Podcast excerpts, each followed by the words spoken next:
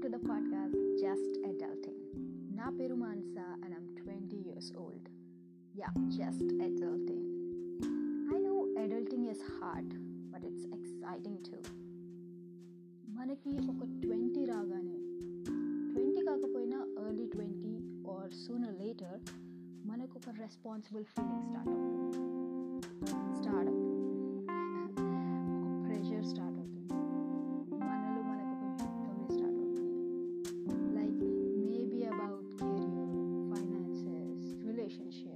what if it means passion, big dreams. Now we are like suddenly like out of the cocoon. The whole world is waiting for you.